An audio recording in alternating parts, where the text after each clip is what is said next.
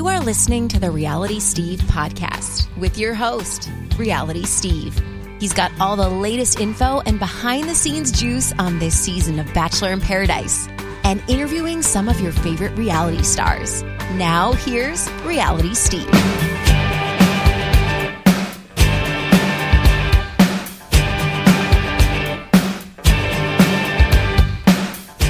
What's up, everybody? Welcome to podcast number 312. I am your host, Reality Steve. Thank you all for tuning in. I know I say we got a great show every week, but this is a special one.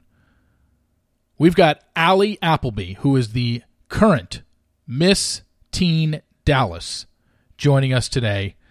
And you're probably asking, well, why would you have a pageant girl on that we don't know about? Oh, you'll know about her and then some after today's podcast. And we will get to her momentarily. Caesars Sportsbook is the only sportsbook app with Caesars rewards. That means win or lose, every bet brings you closer to the types of perks only Caesars can offer. Like hotel stays at over 50 iconic destinations, bonus bets, daily profit boosts, tickets to the game, dining, and so much more. Whether you're a new or existing customer, Caesars Sportsbook is always rewarding. Must be 21. Gambling problem? Call 1-800-GAMBLER. Caesars Sportsbook. Don't just spectate, participate. Today, I want to talk about the hellscape that is technical diagramming, right? Everybody's nodding their heads right now, And there is a potential solution that I want to share. There was one name that several people brought up. I did some digging, and it's kind of nuts how much this program Miro has for developers. I have to share this. It could potentially be a game changer for you. So my favorite part about Miro is that half the work is already done. Like right now, typically we spend hours starting diagrams from scratch, right? Gathering information, you get buy-in from every team. Following up, that's a lot of work to do. But Miro has a full set of integrations with the tools you're probably already using. And they also offer open APIs and SDKs for custom solutions for all those niche diagramming use cases we have to do, right? So the end result is the same, but it doesn't take forever. It's a massive, massive time saver. I'm transforming basic flowcharts and network architectures, and it all lives in one place. So are you using Miro? Have you used it? I want to hear. If you travel, you know how to pull off a perfect getaway. You know after you enroll with your Delta SkyMiles Platinum American Express card, you get up to $10 back monthly on U.S. rideshare purchases with select providers, like a car to the airport. You know which remote retreats have the best herbal baths and where the Wi-Fi password is rarely used. Because you're the escape artist. It's why you're a Delta SkyMiles Platinum American Express card member. If you travel, you know. Terms apply. Purchases must be on card. Visit go.amex/you know. Pulling up to Mickey D's just for drinks? Oh, yeah, that's me. Nothing extra, just perfection and a straw. Coming in hot for the coldest cups on the block. Because there are drinks. Then there are drinks from McDonald's. Mix things up with any size lemonade or sweet tea for $1.49. Perfect with our classic fries. Price and participation may vary. Cannot be combined with any other offer. Ba-da-ba-ba-ba. I do want to talk about a few things going on in Bachelor Nation before we get to the interview with Allie. A lot of you were asking about the Bachelor spoilers. I do not know who got eliminated at Final Four yet. I do not know where they're headed for overnights and Final Rose Ceremony, but that should begin filming today, so maybe something will get out and we'll find out where they are. But I do have all your stuff leading up to Final Three. I just got to fill in a few spots. I have everything in LA. I have pretty much all the dates when they started traveling to Bahamas, London, Estonia, and Hungary. Because I know the Final Four, and then I know how many traveled, so there's two or three that I'm just trying to piece, well, which country did they go home in? And I think I have most of them. There's just, like I said, two or three that I'm still trying to fill in, but my guess is you'll have all that on Tuesday of next week. So give me the weekend to put it all together, because it's a lot of formatting stuff where I have to put stuff together because I like to label it, and one-on-one day, here's LA, episode 2. Here's I got the one-on-one. Here's I got the group. It's just a lot of formatting stuff. So give me the weekend to do that, and you guys will have it on Tuesday. Even if I can't get the last, fill in that who got that one-on-one in Estonia or whatever. I hope to get it, but if not, I'll still give you what I have, which is pretty much all of it. and who got eliminated when.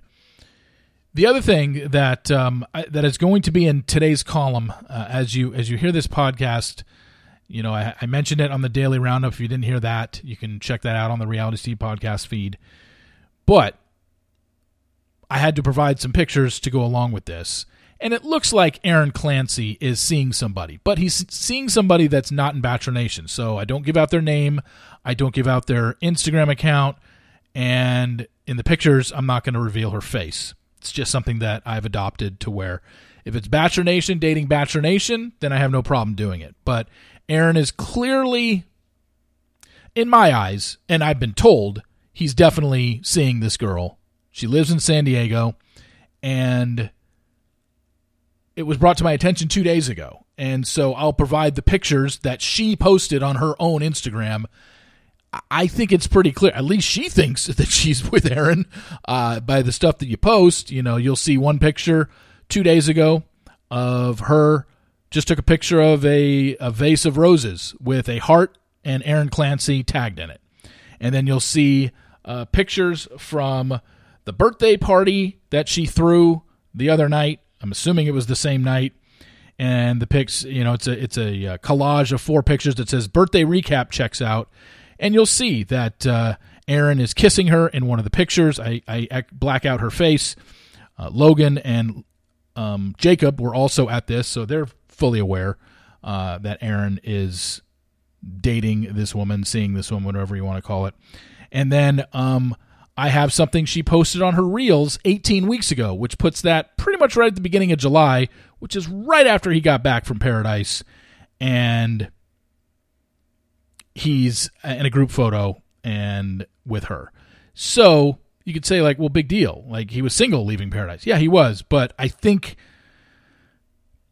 when you put 2 and 2 together and get 4 here, I think this, to me at least, it adds up that now I kind of see why Aaron was the way he was in paradise. He had someone back home.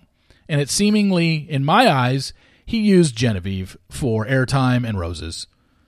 That's all to me. I mean, look, having someone back home going on to paradise is nothing new. Like, Aaron didn't break any rules here. He isn't doing anything that most of the guys in this franchise and even some of the women do themselves. You're hooking up, you're seeing somebody before you go down there, and you're just going down there for fun and to gain followers and to be on TV. But the way he got so serious with Genevieve and then, you know, at the drop of a hat changes his mind about her, it kind of makes more sense now knowing that I'm pretty sure that he knew he had this girl back home that he could come back to, because it's starting to make a little more sense to me now. So, and I have proof. So I wanted to show that. I didn't just want to just say, like, oh, hey, I heard Aaron's dating somebody. Like, here, you can kind of put the pieces together. And then there's a picture that she posted 42 weeks ago. So last summer she was with Aaron, just the two of them, and a picture in Tulum, Mexico. So I have last September they were together. I have a picture right after he got out of filming and that they were together 2 nights ago for her birthday. He's kissing her. It's like, okay, I don't have anything right around the time of pre-Bachelor in Paradise filming, like April or May, but is it really hard to think that maybe they were probably still in contact, considering they went to Tulum last September or August or something, and then they were seeing each other. He was hanging out with her right after he got back from filming. Like, no. I mean, I'm accusing him of anything. I just think now his actions on the beach make a hell of a lot more sense to me, to be honest with you. So there's that. And what else?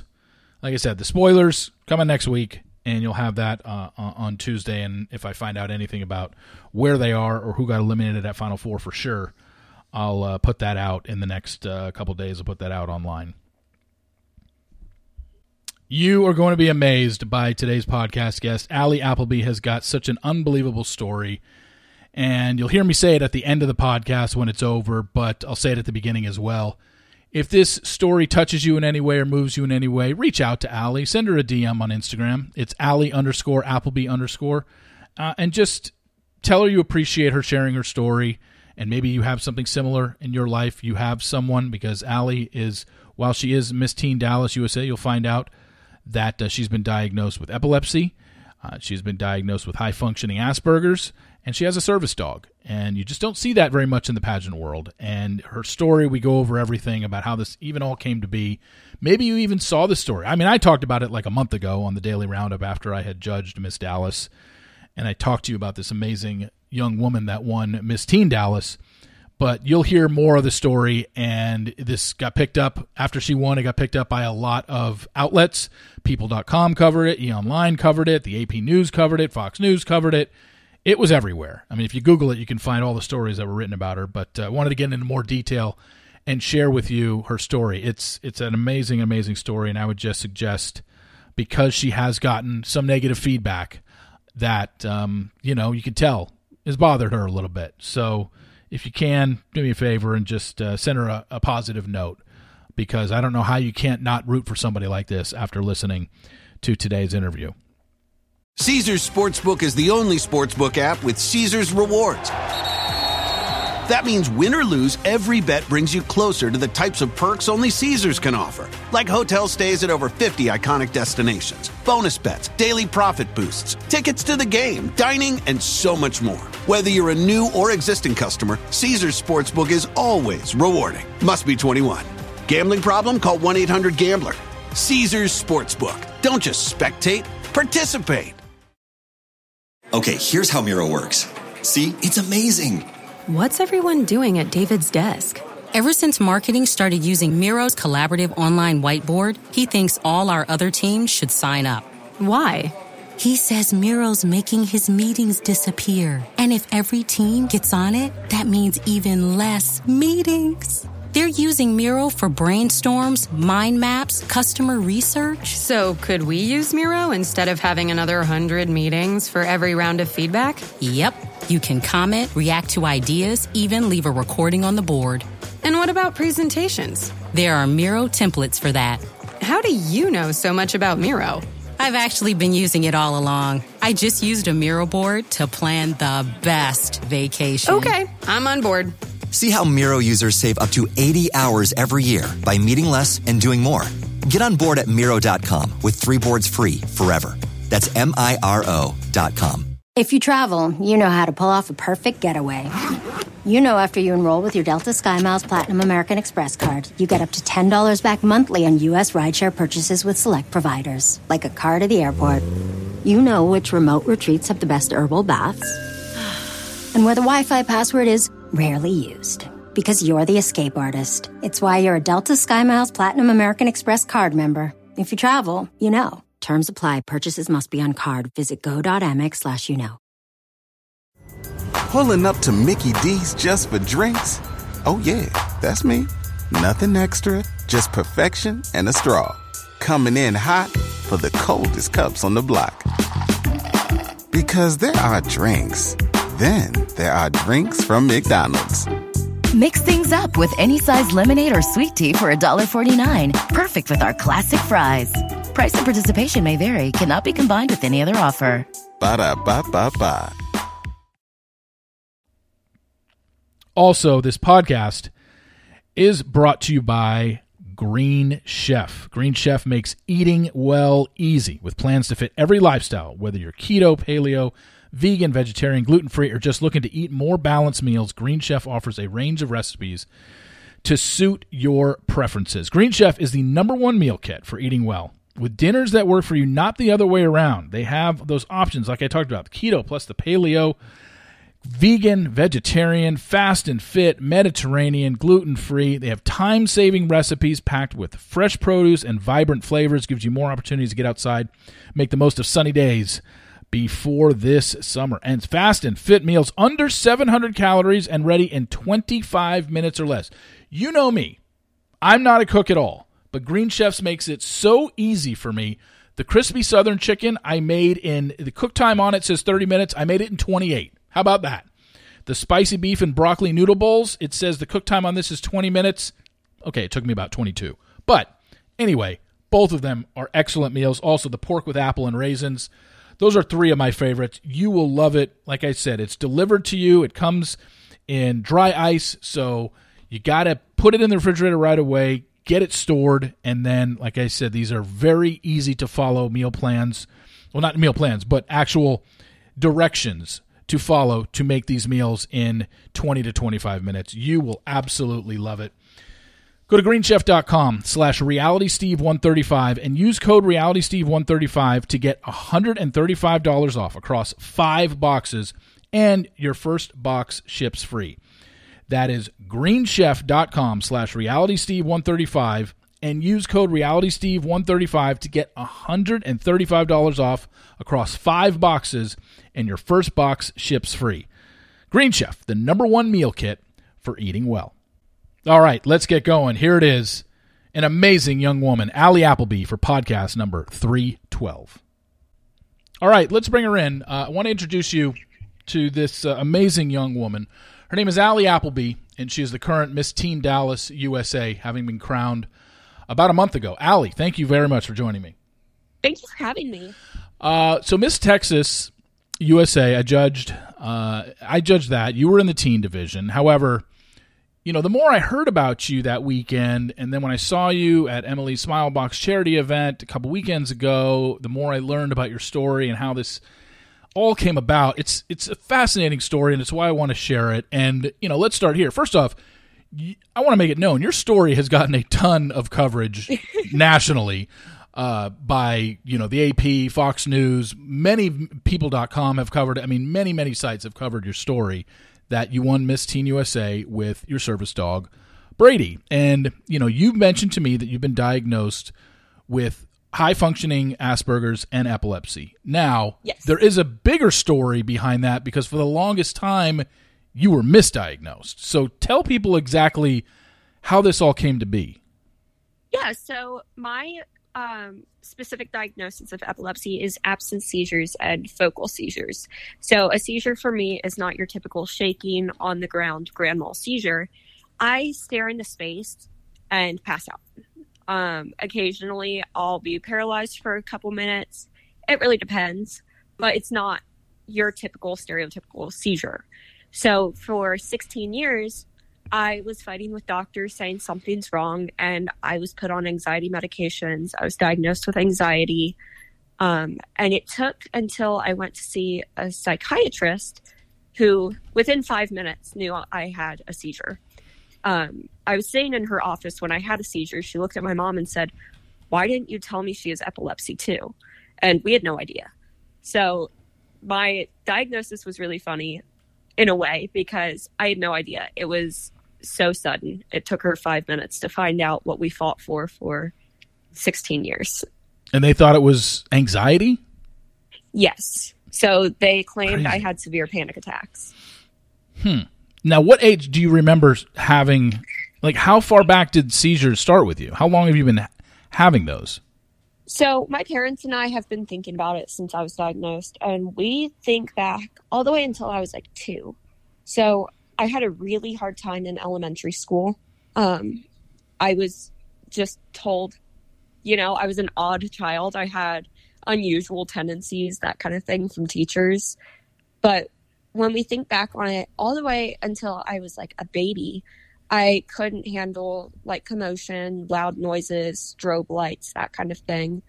And there are some stories that my mom brings up, and I'm like, wait, that was a seizure.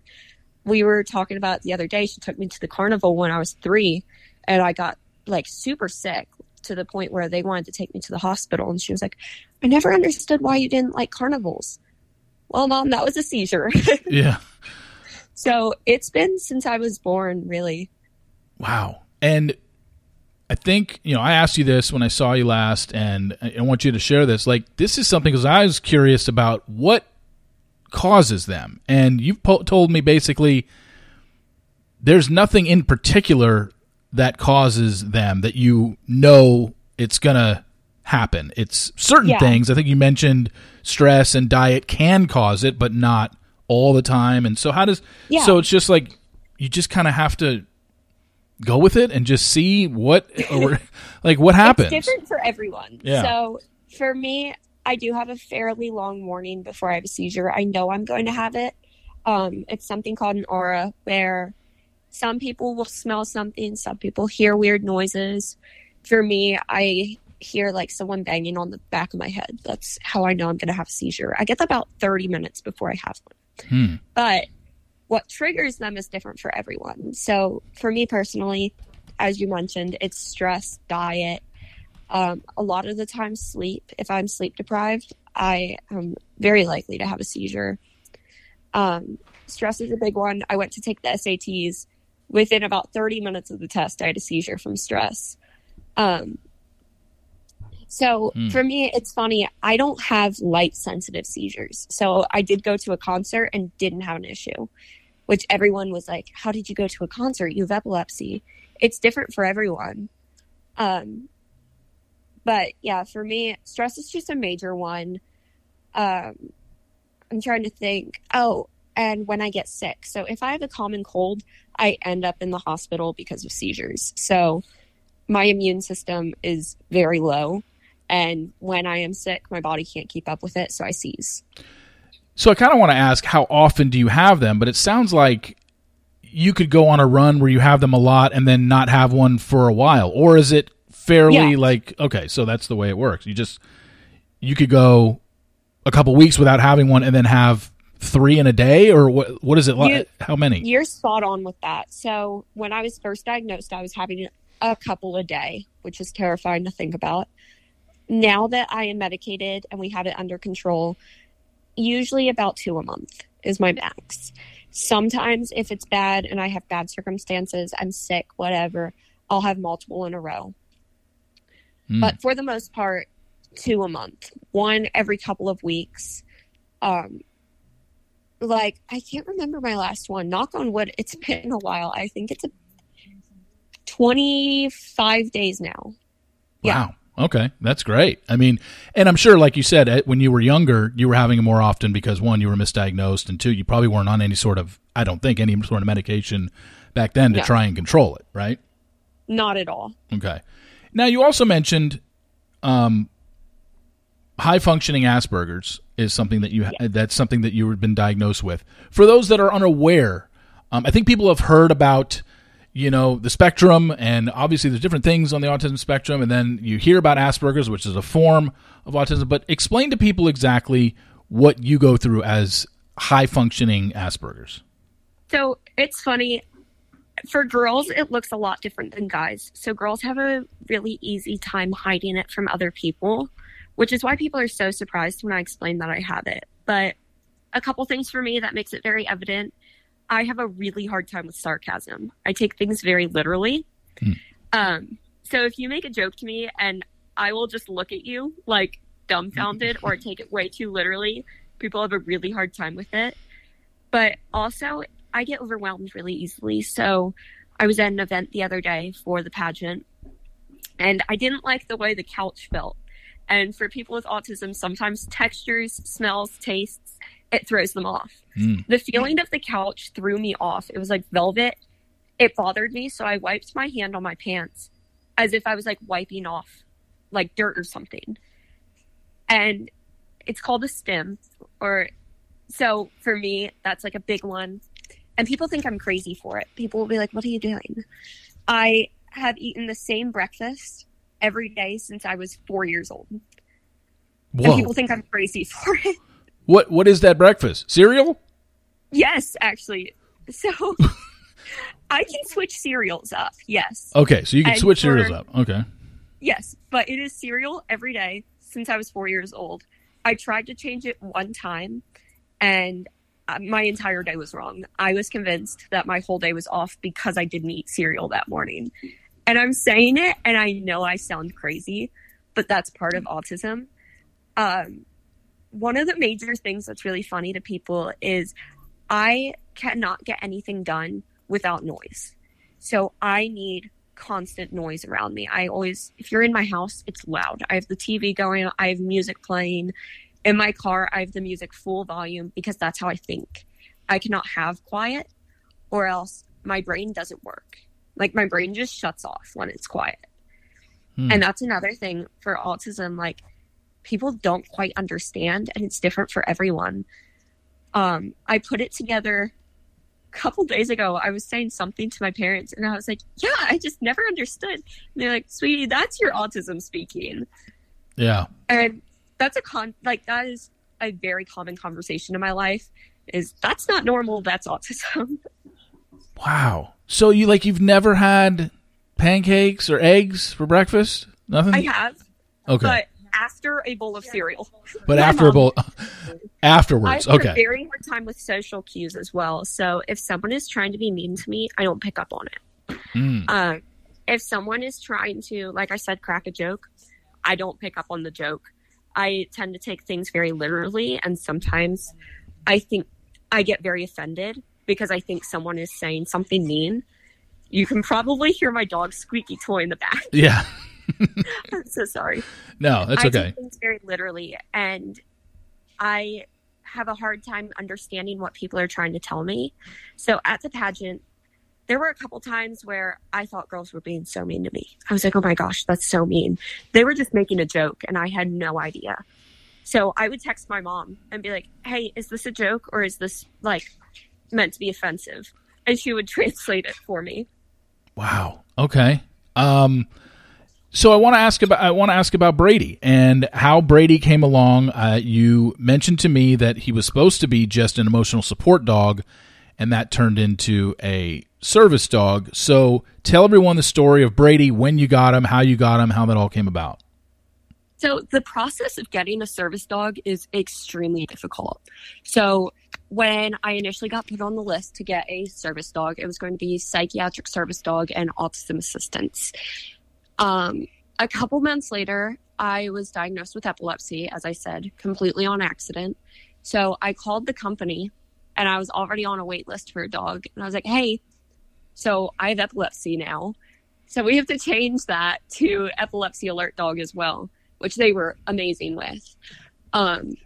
So it actually worked out because they had a dog, a prospect, for epilepsy alert. So I ended up getting Brady faster, because the way they pick a dog for you is the temperament of the dog.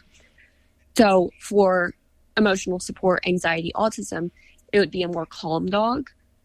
But for an alert dog for a disease like epilepsy, they need to be more active dogs because they need to be able to take care of you. They need to be able to jump when it's needed. So I actually got Brady within 9 months of being on the wait list. And the process of getting him was very difficult. They tested 4 dogs before they found one that was the right fit for me. And I got a call about 2 weeks before I got Brady. Then they're like, hey, we have a dog ready for you. So in 2 weeks, you're picking up your service dog. So you didn't get to try out the 4 dogs, right? They didn't get to. No. Okay. So they choose it without it ever being in your presence and without you ever playing with it or anything like that. So that's weird. How do they know what dog fits you if you're not in contact with the dog? I went through a lot of interviews with the trainers. Hmm. They figured out my personality, and they would match it to the dog's personality. But they test the dogs when they're about 3 weeks old. And what they test the dog for is not necessarily personality, but what they're able to handle. So specifically for Brady, when they tested him, they vacuumed around him. And they didn't want him to react to the vacuum. They opened an umbrella, and they didn't want him to react to that. They did things like that where he had to be calm, but he also had to be able to react to a situation when needed. Mm. And I am amazed by the trainers. I watch them pick dogs out for other people, and it's amazing to watch. But I did not get to meet Brady beforehand. I met his mom, but I didn't get to meet him. And when I finally got him, that was the first time I met him, was the day I got him. And it was perfect. Like, it was a perfect fit. And if you ever see us in public, we are like the perfect pair. And I don't think I've ever seen a service dog pair not work together. That was actually going to be my next question, was, has it ever occurred? I mean, I'm sure you've just having a service dog yourself and speaking to other people maybe who have had them. Has it ever been where the dog was paired with somebody and it just didn't work? But sounds like if that's the case, very, very few times that is probably ever happened. That is very rare, but I can think of one time I saw that happen where the dog was just too hyper for the owner. And when that happens, they actually put the dog, they rehome the dog. And in the case I'm thinking of, it worked out because one of my best friends got the dog, and his name is Atlas. She got Atlas when he was 6 months old after they discovered that the initial owner they put him with couldn't handle his hyperactivity. And now they are the perfect pair. They are the perfect duo. And the initial owner found a dog that worked for her. So there is never a dog that doesn't find the right home for them unless they aren't made to be a service dog. Caesars Sportsbook is the only sportsbook app with Caesars Rewards. That means win or lose, every bet brings you closer to the types of perks only Caesars can offer. Like hotel stays at over 50 iconic destinations, bonus bets, daily profit boosts, tickets to the game, dining, and so much more. Whether you're a new or existing customer, Caesars Sportsbook is always rewarding. Must be 21. Gambling problem? Call 1-800-GAMBLER. Caesars Sportsbook. Don't just spectate, participate. Today, I want to talk about the hellscape that is technical diagramming, right? Everybody's nodding their heads right now. And there is a potential solution that I want to share. There was one name that several people brought up. I did some digging, and it's kind of nuts how much this program Miro has for developers. I have to share this. It could potentially be a game changer for you. So my favorite part about Miro is that half the work is already done. Like right now, typically we spend hours starting diagrams from scratch, right? Gathering information, you get buy-in from every team. Following up, that's a lot of work to do. But Miro has a full set of integrations with the tools you're probably already using. And they also offer open APIs and SDKs for custom solutions for all those niche diagramming use cases we have to do, right? So the end result is the same, but it doesn't take forever. It's a massive, massive time saver. I'm transforming basic flowcharts and network architectures, and it all lives in one place. So are you using Miro? Have you used it? I want to hear. If you travel, you know when it comes to love. See you soon. Can't wait. The sky is no limit. You know with your Delta Amex card, being oceans apart means meeting in Aruba. And booking award travel with your card means saving 15% on Delta flights. You know kissing under the bridge of sighs guarantees eternal love. Because you're the long-distance lovebirds. It's why you're a Delta SkyMiles Platinum American Express card member. If you travel, you know. Takeoff 15 discount not applicable to partner operated flights or taxes and fees. Terms apply. Visit go.amex/you know. Pulling up to Mickey D's just for drinks? Oh yeah, that's me. Nothing extra, just perfection and a straw. Coming in hot for the coldest cups on the block. Because there are drinks. Then there are drinks from McDonald's. Mix things up with any size lemonade or sweet tea for $1.49. Perfect with our classic fries. Price and participation may vary. Cannot be combined with any other offer. Ba-da-ba-ba-ba. Gotcha. Now, when you were talking about Brady, you said he's an epilepsy alert dog. So explain exactly what Brady's role is in your life. Like, what does he do? What does he have to do? What exactly does an epilepsy alert dog have to do for you? So Brady has a lot of tasks. I will say that dog, he plays a huge role in my life. So by the name, he does alert me of seizures about 45 minutes before they're going to happen. How does the dog know this? Just by being around you all the time? So I got him when he was 8 weeks old, and he has been with me since then, and he's noticed my seizures. He's seen them, but he also is able to tell by the chemical imbalance on my breath.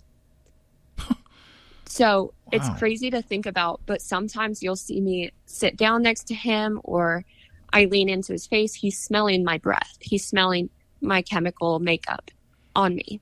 Mm. So that's normally how he tells, but he's also able to tell me things that will prevent me from having a seizure. So, like I said, my diet is a big one. If my blood sugar drops too low, I'm bound to seize. So part of Brady's job is to tell me when my blood sugar is too low and to go get me a snack of some kind. I keep granola bars in my bag, and we trained him to go get me a granola bar or go get me an applesauce or something like that. And he's really good at that. And he does not give up. He's very stubborn. So if he thinks I need something, he will go to the end of the earth to make sure I get that snack in me. He also alerts of stress. So there's something that service dogs do called deep pressure therapy, where they lay on top of you and they find the pressure points that can lower your heart rate to reduce your anxiety. So I know backstage at the pageant, I had to sit on the floor and Brady laid on top of me while I was fully in a ball gown because I got stressed and he was preventing me having a seizure. That's fascinating. Wow. I did not know that part. Cause I know, yeah, I mean, for crazy. the two days that we covered it, I know that you did not have any sort of seizures, but I did not know about the, the laying down backstage because he had to do that. I mean, that's amazing everyone that a dog does that. That's crazy. Yeah. So everyone thought it was just cute. Like I was just lying with my dog, whatever. They were taking pictures. They thought it was adorable. What they didn't see though was I was stressed and Brady felt it and he was trying to fix it. So somewhere there's a video of me on stage. Brady jumps up on me and that's his way of telling me, hey, you need help with something. There's something wrong. So what you don't see in the pageant is backstage. Everyone was freaking out. Everyone was going to get snacks, asking where my medicine is, what can they do, how can they help me, because Brady jumped. And I was okay. I was totally fine. I ate some gummy bears, grabbed some water, and got back out on stage. No problem there. But because he did that, I was able to prevent the seizure. So in talking about the pageant part of all this, which is another interesting story in and of itself, I want you to explain to people exactly how the whole pageant thing even came about, because you are not somebody that is, I don't even know what the term would be, like a serial pageant girl. Like you're not a pageant girl. This is the first pageant you've ever signed up for and you won it. And, yes. But tell people about that, how it even came about and what people said to you at the time when you were thinking about, hey, maybe I'll enter Miss Dallas, Miss Teen Dallas. This is definitely what made my story so publicized, is the story behind it. I've always been in sports. I've always been kind of a tomboy. Never once thought I would do a pageant, but I was at a charity function, and one of the girls at the table with me was telling me how she was going to compete for Miss Dallas. And I thought that was so fun. I was like, that sounds great. That sounds so fun. And she was trying to encourage me to sign up. And of course, my reaction is, oh, no. That's so not me. Nothing. I would never do something like that because it just didn't seem like I could. But a lady across from the table heard us and said, wait, you have a service dog and epilepsy. You can't do a pageant with that. Like, that's not what pageant girls do. That's not a pageant girl. So I instantly signed up. I didn't second guess it. Didn't even ask my mom. I was like, okay, I'll sign up. Like, that's fine. Went to my mom. I was like, hey, what are you doing in 3 weeks? Because I'm competing for Miss Dallas Teen. And I will never forget her face with that one. That was amazing. And, I think this is something to where, and you've put this in your Instagram posts, and it's been talked about in the stories, just the fact that somebody told you, you can't do this. You have a disability. And just first off, the fact that somebody said that to you, to your face, is disgusting. That's just so wrong of them to say that. But then the fact that not only did you say, well, look, I'll show you, you entered and you end up winning. It's almost like I hope that person has seen the stories about you online. I hope they know that you won. Yes. So I live in a small town and she has definitely seen it. But it's funny, the things I get from people, I'm so used to it by now.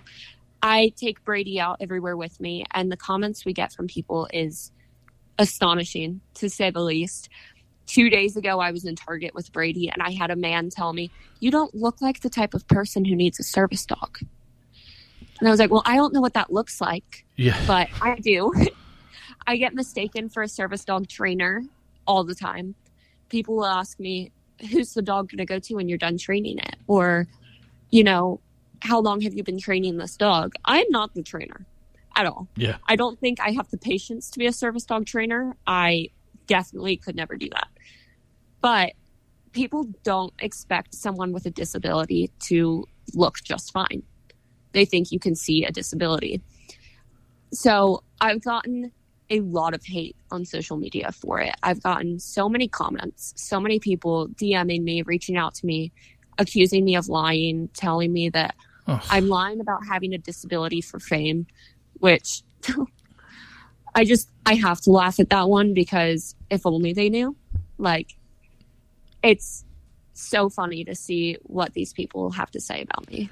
Yeah, no, that's, again, something I did not know about. So you're saying, obviously, since you've won and the story has gone viral and people know, a lot more people outside of Dallas know your story, people are commenting and sending you DMs about this, like, yeah, right, or, you know, something along those lines. Oh, yeah. Like, huh.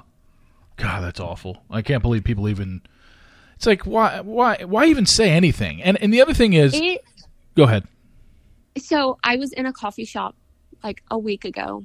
And of course, small town, people talk. It's a big town of gossip. And I heard two ladies who were talking about me, and I didn't have Brady with me, which is rare, but they didn't recognize me. And they were talking about this girl who used her service dog to win a pageant. And they're like, she should have never won. Like, she didn't have anything that would have made her won except for the dog. She only won because of the dog. And I just sat there. I didn't know what to say. My mom was with me. I just sat and listened. I didn't know what to do in that scenario. Yeah. But you'd be surprised the things I get. I've gotten people who say Brady is a fake service dog, which not at all. I've had people accuse me of using Brady for, like I said, for fame and all. But I've also had people tell me that I don't have a real disability. I just want to take my puppy dog out in public. And I don't even know what to say to that. I had an actual EMT tell me that I don't look sick, so why do I need a service dog? And this man was a healthcare professional. Yeah, it's unbelievable. I mean, just hearing all these, it's awful to hear something like that, whether it's from an EMT or just a regular person. Oh, yeah. Is not in that field. It's like, what? It's a head scratcher for sure. Oh, and I'm sorry you've had to deal with all that. That's awful. One thing that you have talked about, and you mentioned, like you said, you didn't sign up for the pageant, first one ever, 3 weeks beforehand. You didn't get your dresses until, a couple days before, right? Yeah, so I bought my dresses 3 days beforehand, and I picked them up from the alterations place on my way to the pageant. So you didn't even know until you tried them on there if they were going to fit. I had no idea. I was hoping for the best. Yeah. So let's talk about the pageant itself. As we know, it covers 2 days. And in speaking to the judges who judged teen, they said you really killed it in your interview. And that happens on Saturday behind the scenes, the show where you do athletic wear and answer a question and do evening gown. That is... that's on Sunday. That was the 2 hour show. Saturday, behind the scenes stuff. But that's where you really shined, according to the judges that I spoke with. And still, it had to have been, you talk about, the ironic thing is when you talked about what can cause a seizure, you talk about stress or diet. I mean, if anything would cause stress, as we know, Brady did jump into your arms at one point during the weekend, but gosh, that would have been the most, I got to believe, one of the more stressful moments of your life, just standing up there thinking, can I win? Will I win? I'm in the final three now. Oh, my gosh. Like, did that ever set in for you? I did not take this pageant seriously at all. And the first thing that came out of my mouth when they said I won, and you can see it in the video, is I scream out, "Oh, no." I was not expecting on winning. I was there for fun. So the interview, I was there for fun. And I was joking. I walked out of the interview and told my mom, was like, "Oh, no, I just lost this whole thing." Like, I was mean to the judges because one of the questions they asked was, if you win, how is this going to help your epilepsy? And I'm sure they just worded it weird, but I was snitty. And I just said, well, a tiara is not going to cure my disease. And I am sure, like, I knew walking off there, I was like, "Oh no, I just lost." So when I was on stage, I got top three and I was like, "Oh, cool. Like, that's fun." And when I won, I immediately looked at my mom and went, "Oh no." And you said, oh, no, because why? What was the reaction of, oh, no? Like, you just because you just didn't expect to, or you're just like, I now have to go on and compete more? I didn't expect any of it. Yeah. I did not expect to make top three. I didn't know what I was doing. I got on stage, could barely walk in my heels. I looked like a baby giraffe learning to walk. I don't even think I walked in a straight line. I was laughing at myself on stage because I didn't know what I was doing. And all of those pictures where I'm smiling, it's me laughing at myself because I was like, this is insane for me to do. I don't know what I'm doing here. And the other girls worked so hard for it. They put out so much time and effort for it. So when they called my name, I felt bad. I almost felt like I didn't do enough for it. So I honestly have felt imposter syndrome since I won the tiara because I'm like, I am not a pageant girl. I don't deserve this. There's so many girls that could do so much better than me.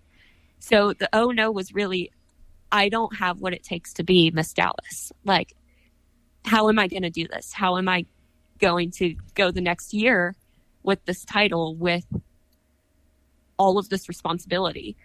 So I wasn't stressed the whole time because in my back of my mind, I was like, I'm not going to win. This is for fun. Like, whatever. I get to put on pretty dresses. The part that stressed me out was actually winning. Okay, so now that you have one and you're about a month in to being Miss Teen Dallas and you've, you know, I think, I don't know if you went to the fair. I know Renisha did, who won Miss Dallas. Did you go to the fair and make an appearance there and do that? Or is that too overwhelming? I would never be able to do that with epilepsy. I went to the fair last year, had a seizure about 5 minutes into it. Okay, yeah. That's... So I was like, I am not going to seize in a tiara. That's probably a bad idea. Okay. So in the month that you've been the title holder, the things that you've had to do, the events that you've had to appear at and stuff like that, so how has it been for you? Has it felt overwhelming? Are you feeling a little bit better and feeling... You know, because, you know, I hear you say that I didn't deserve it and or I feel like I didn't deserve it and those other girls tried so hard. But obviously you are the reigning title holder now. And, I'm sure a lot of people listening and me myself don't, you know, hate hearing you say that. You know, we don't want to hear you say that, you know, I mean, you were just as deserving as anybody else. And your story obviously is an unbelievable story. And I think going forward, especially when you move on to compete for Miss Teen Texas, which I believe is in May, right? May of 2023? It got moved to July, which... It got moved to July? Okay. More time. Yeah, even more time to think about it. Okay, so it got moved to July of 2023. Okay. So for these next 8 months, how do you think it'll be? Has it gotten a little bit better and it now settled in? Like, okay, I'm the title holder, I can do this. Or are you still, I don't know, feeling a little overwhelmed? A little bit of both. So I'm sure people are tired of hearing me say, I am so unbelievably blessed with this title. So the opportunities that have come up since I've gotten it are amazing. I have been to the gala I met you at. I went to a gala for the Epilepsy Foundation, which was amazing. That was last Saturday. And I actually... now get to go to a summer camp as a camp counselor that is just for kids with epilepsy, because the problem with epilepsy is you can't go to summer camp. You run the risk of seizing, you run the risk of getting hurt. So they host a summer camp for kids with epilepsy. So I get to be a camp counselor for that, which I cannot wait. I've been given opportunities to speak up about what epilepsy is. And this podcast like this, I get to talk about my experience with epilepsy. I've been given chances to talk to little kids, talk to elementary schools, share about service dogs, and just educate people in general. So this Saturday, I'm going to another gala for another epilepsy foundation, and this one is a scholarship foundation. And I get to share my story again, which I love. I love getting to do that. I love being able to do that because I was never really given the chance to do that before this. Yeah. So it is overwhelming because I am still in high school and I have sports and other responsibilities and I am still sick, but this has honestly been such a blessing and I wouldn't have it any other way. If I could go back and be excited for myself that night, I totally would be, because I had no idea that I would be given these opportunities and I would get to do what I'm doing right now. Yeah. I mean, I think that's the coolest thing about all this is the opportunities that this is going to bring you, and people can say what they want about the pageant world and whatnot.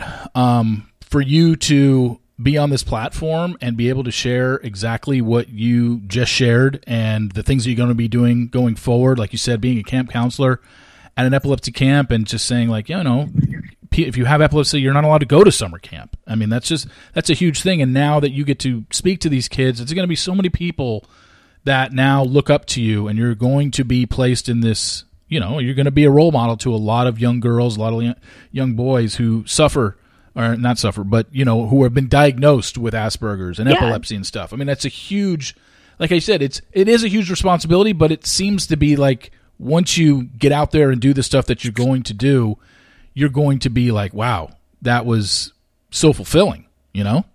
Yeah. So the other thing, it's funny, the other worry I had going into this was because of the Asperger's, how would I do all of the social events? Yeah.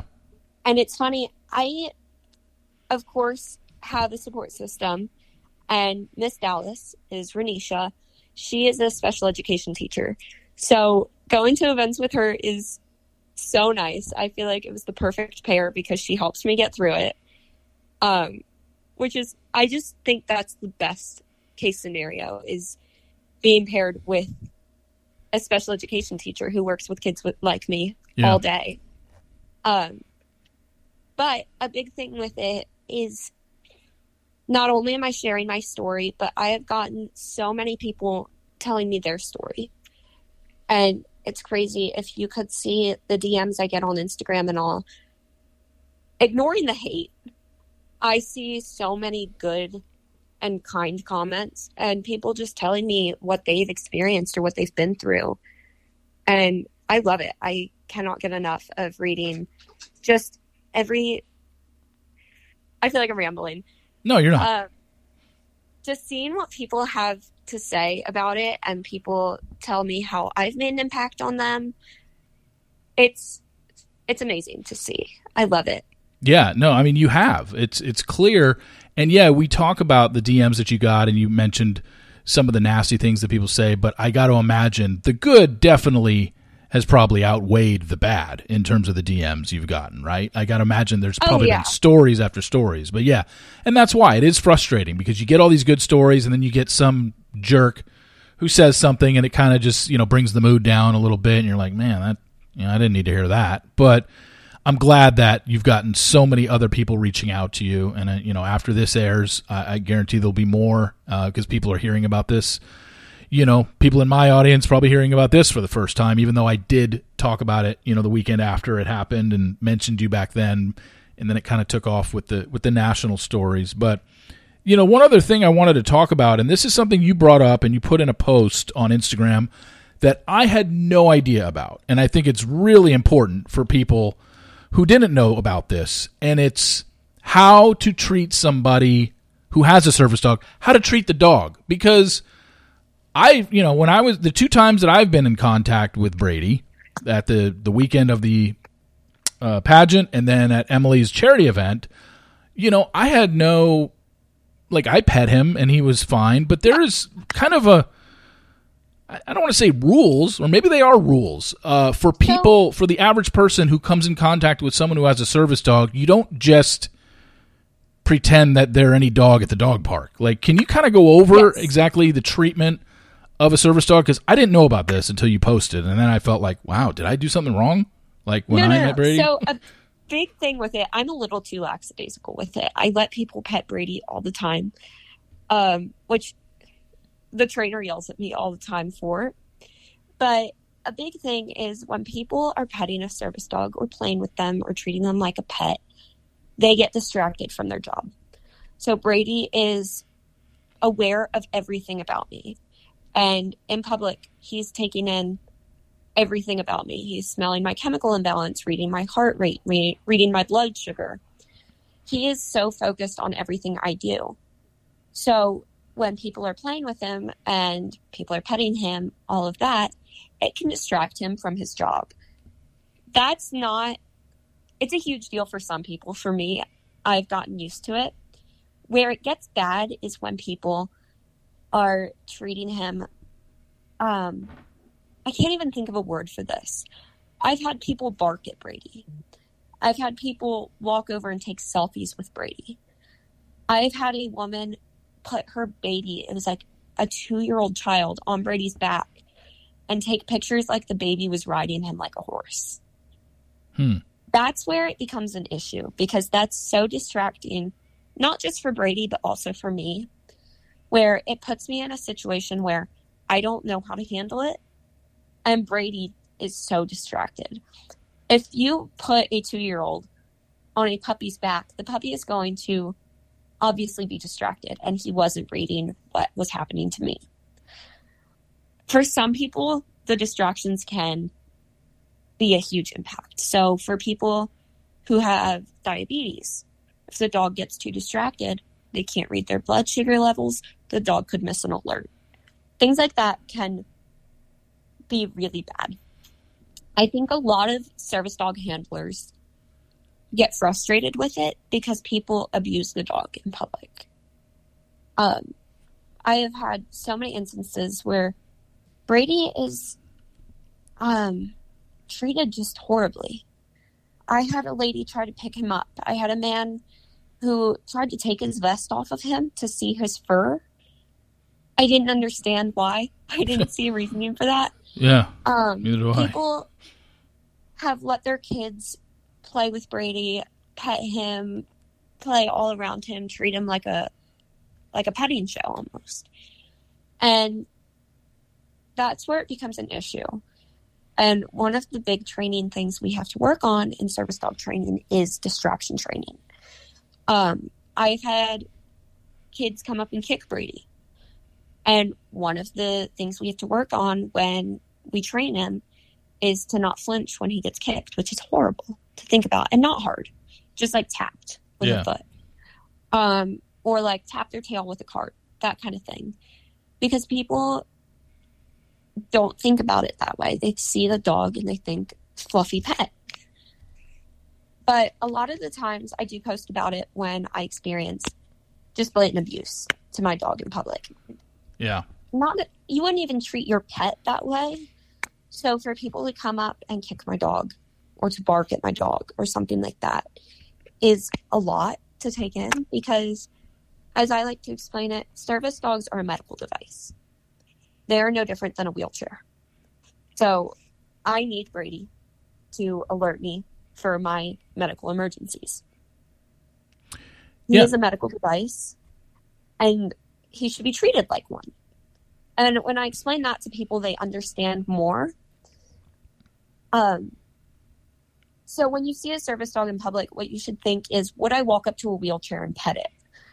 Or kick it. Yeah, or kick a wheelchair. Yeah, you wouldn't do it. Exactly. You're like, okay, maybe I wouldn't go kick a wheelchair. That's kind of how I like to explain it to people. And a lot of people don't understand, and I do love to explain that. So I actually thank you for bringing that up. Yeah, I saw you post about that, and I thought it was really interesting, because it was like an Instagram slide where there were like 10, the full 10 pictures of things on how to interact with a service dog. And I know I pet Brady a couple times, but now I'll just be more alert about it in the future. That it's just not something that you need to do. It's almost like, I mean, so if someone comes up to you and says, "Oh, your dog is so," and believes that Brady is a service dog, it doesn't give you crap for it. But if someone comes up to you and says, "Would you rather them just say, can I pet him?" Okay. As opposed to just running up and petting him. If you can pet my dog, the answer varies. One of the big my rule of thumb is, if he's wearing a vest, he is working. So the answer is usually no. If he is not wearing his vest, the way I train him is, without his vest, he doesn't have to be as polite as he is in public. I call it puppy mode, where he can play with people, he can greet other people, he can bark, he can be a puppy. And that's when I tell people, yeah, you can go ahead and pet him, because he's in puppy mode. But when his vest is on, he is a medical device. Yeah. It's really interesting stuff. Yeah, you wouldn't go up to somebody who was on crutches or in a wheelchair and kick them. You obviously wouldn't do it. But yeah, I think most people listening right now, and me as well, learning for the first time, like that's something that's very informative. Like you have to treat a service dog as a medical device. Yeah. And I think that's interesting for people to know going forward. Now, for the pageant stuff, going forward, like you said, it's not till July. So from November now until July, because you're not a pageant, like a serial pageant girl, like you said, first one you ever entered, do you now learn that stuff? Do you have to? Are you going to like take lessons on how to stand, how to turn, how to walk? Because when I, this was the first one I've ever judged. I've seen the Miss USA pageant on TV when it used to be televised every year, and I'm very well aware watching them walk a runway. I'm like, okay, they were coached on how to do this, how to walk, how to turn, where to put your hands. And I didn't, I can't say I wasn't paying attention. Obviously I was watching when your teen was walking the runway and stuff like that. I didn't notice anything out of the ordinary.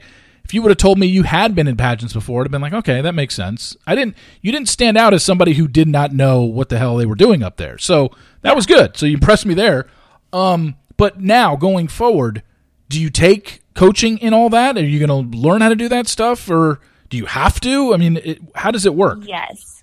So luckily we have a lot of sponsors, and a lot of our sponsors are pageant coaches. So I have a coach to teach me how to walk. I have an interview coach who teaches me how to answer your questions in an interview so that you succeed, you do well in the interview, which is funny because I had never had that. And I guess I did well in the interview, which is so funny to me. But walking is a main one. I had no idea how much time and effort went into picking a dress. I have already started dress shopping. I had no idea because I picked out my dress in a matter of hours. I went to the store. I was like, I went a big floofy dress, and they pulled out a dress, and I was like, yay, I'm going to get this one. Had no idea what it took. You have coaches for just about everything. Wow. And I have not started yet. I know I'm supposed to. I actually have to reach out to Jennifer, who is in charge of all of this. Yeah. Because I guess I have to start learning how to walk. Yeah. Which I never thought I would have to say again. Like, I have to learn how to walk. Yeah. Like I said, I didn't notice. I'm trying to remember back. It was a month ago. I'm trying to remember back. But there was nothing that... The other thing with you is different because you're walking with a dog. So you don't have the ability to just walk a runway by yourself and have, the hip placement, the turn and all that because you have a dog with you. So for you... I guess it's going to be a little bit different on how you have to walk because you have a dog right next to you and no one else does. So there's that. It's learning that. The interview stuff, that's a coach. I can understand that. That makes sense. Obviously, for Miss Teen, you guys don't do bathing suits. You guys do athletic wear. They don't do something I did not know until that weekend as well. I did not know that teen. That was the one category I was confident in because, like I said, I do sports. Yeah. I'm in the Junior Olympics, so I knew what I was doing there. I was like, I could do this one. Yeah, you could do it. You could do the athletic work because you mentioned sports a couple times now. For those that don't know, you are an archer, right? Yes. Is that all? Is that the main sport that you've done growing up, or have you done others? I've done others growing up, but since I became so involved in archery, I stopped all other sports. I actually grew up in the rodeo world. I got my first horse when I was about 2.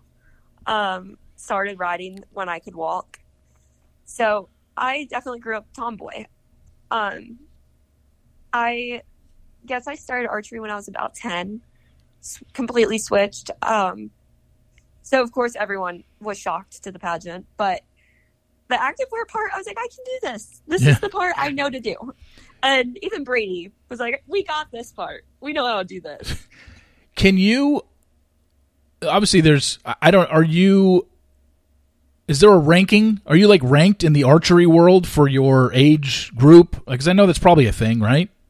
Yes. So I would be, but right now I actually have taken off 9 months. I had shoulder surgery back in February. Oh, that's right. You told me. Yeah, that's right. You mentioned that. And this was my, gosh, I've had too many surgeries in the last 2 years, but I have had to take off for a couple months. So I would have a ranking, yes, but I don't. I have a few national titles under my belt. I have been a state champion 4 times now. Oh, wow.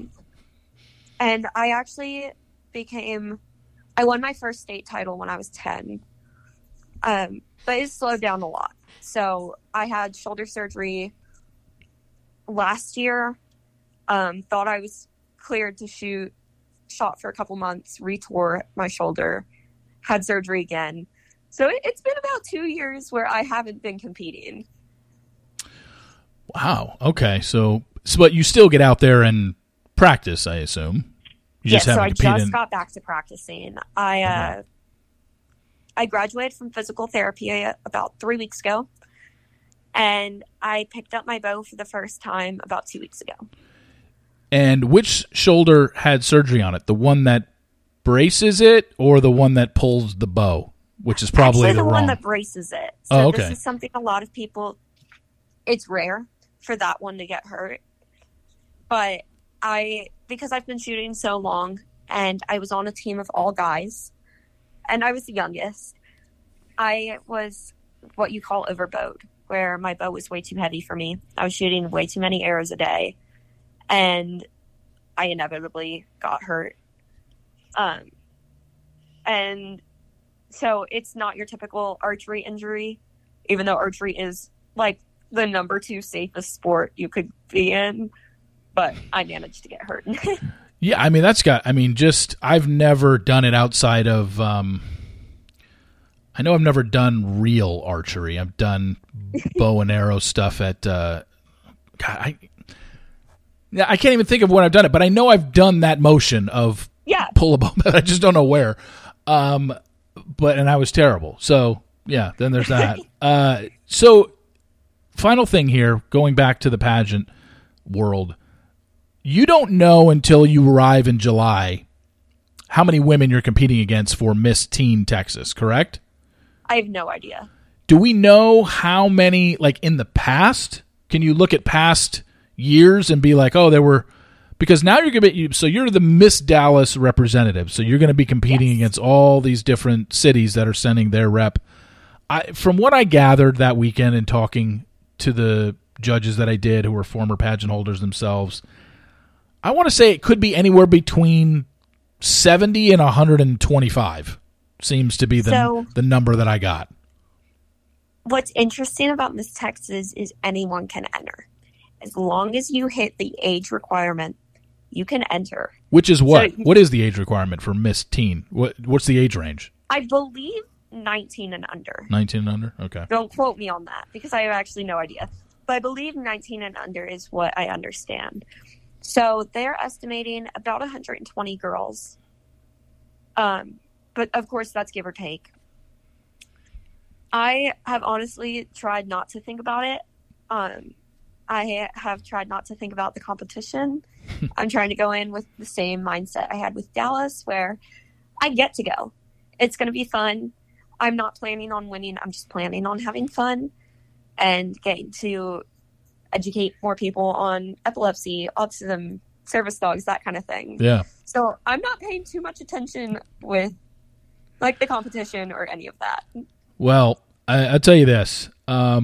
This was a lot of fun to talk to you, and one of the more informative podcasts I can say that I've ever done, just learning so much about everything in regards to Brady and service dogs and epilepsy and autism. Like I said, this is your next 8 months are going to be filled with that, and I think that's the biggest thing. So win or lose come July of next year, it won't matter because the impact that you're going to have on so many people leading up to that is going to be amazing. So, Allie, I can't thank you enough for coming on. You are one impressive woman to do this. Congratulations on the win. Thank you so much. Thank you for having me. No problem. Good luck going forward. I will definitely be following. I might even go down. It's in Houston, right? Yes. I'd even go down there that weekend and see. You definitely should. Yeah, I might even make a trek down there that weekend. It's only a 3-4 hour car ride for me. So, yeah. So, Allie, thank you again so much for coming on. I'm so glad I got to share your story, and you got to share your story with everybody that's listening, and it's just going to get bigger and bigger. And, you know, I know you don't want to think about possibly winning and whatnot, but I think there's going to be so many people. And yeah, your story is a good one, and it's an important one. Everybody runs on, you know, platforms, I guess, when you go enter pageants, and my gosh, you have, if not the best platform, you've got one of the top 3 or 5, I got to imagine.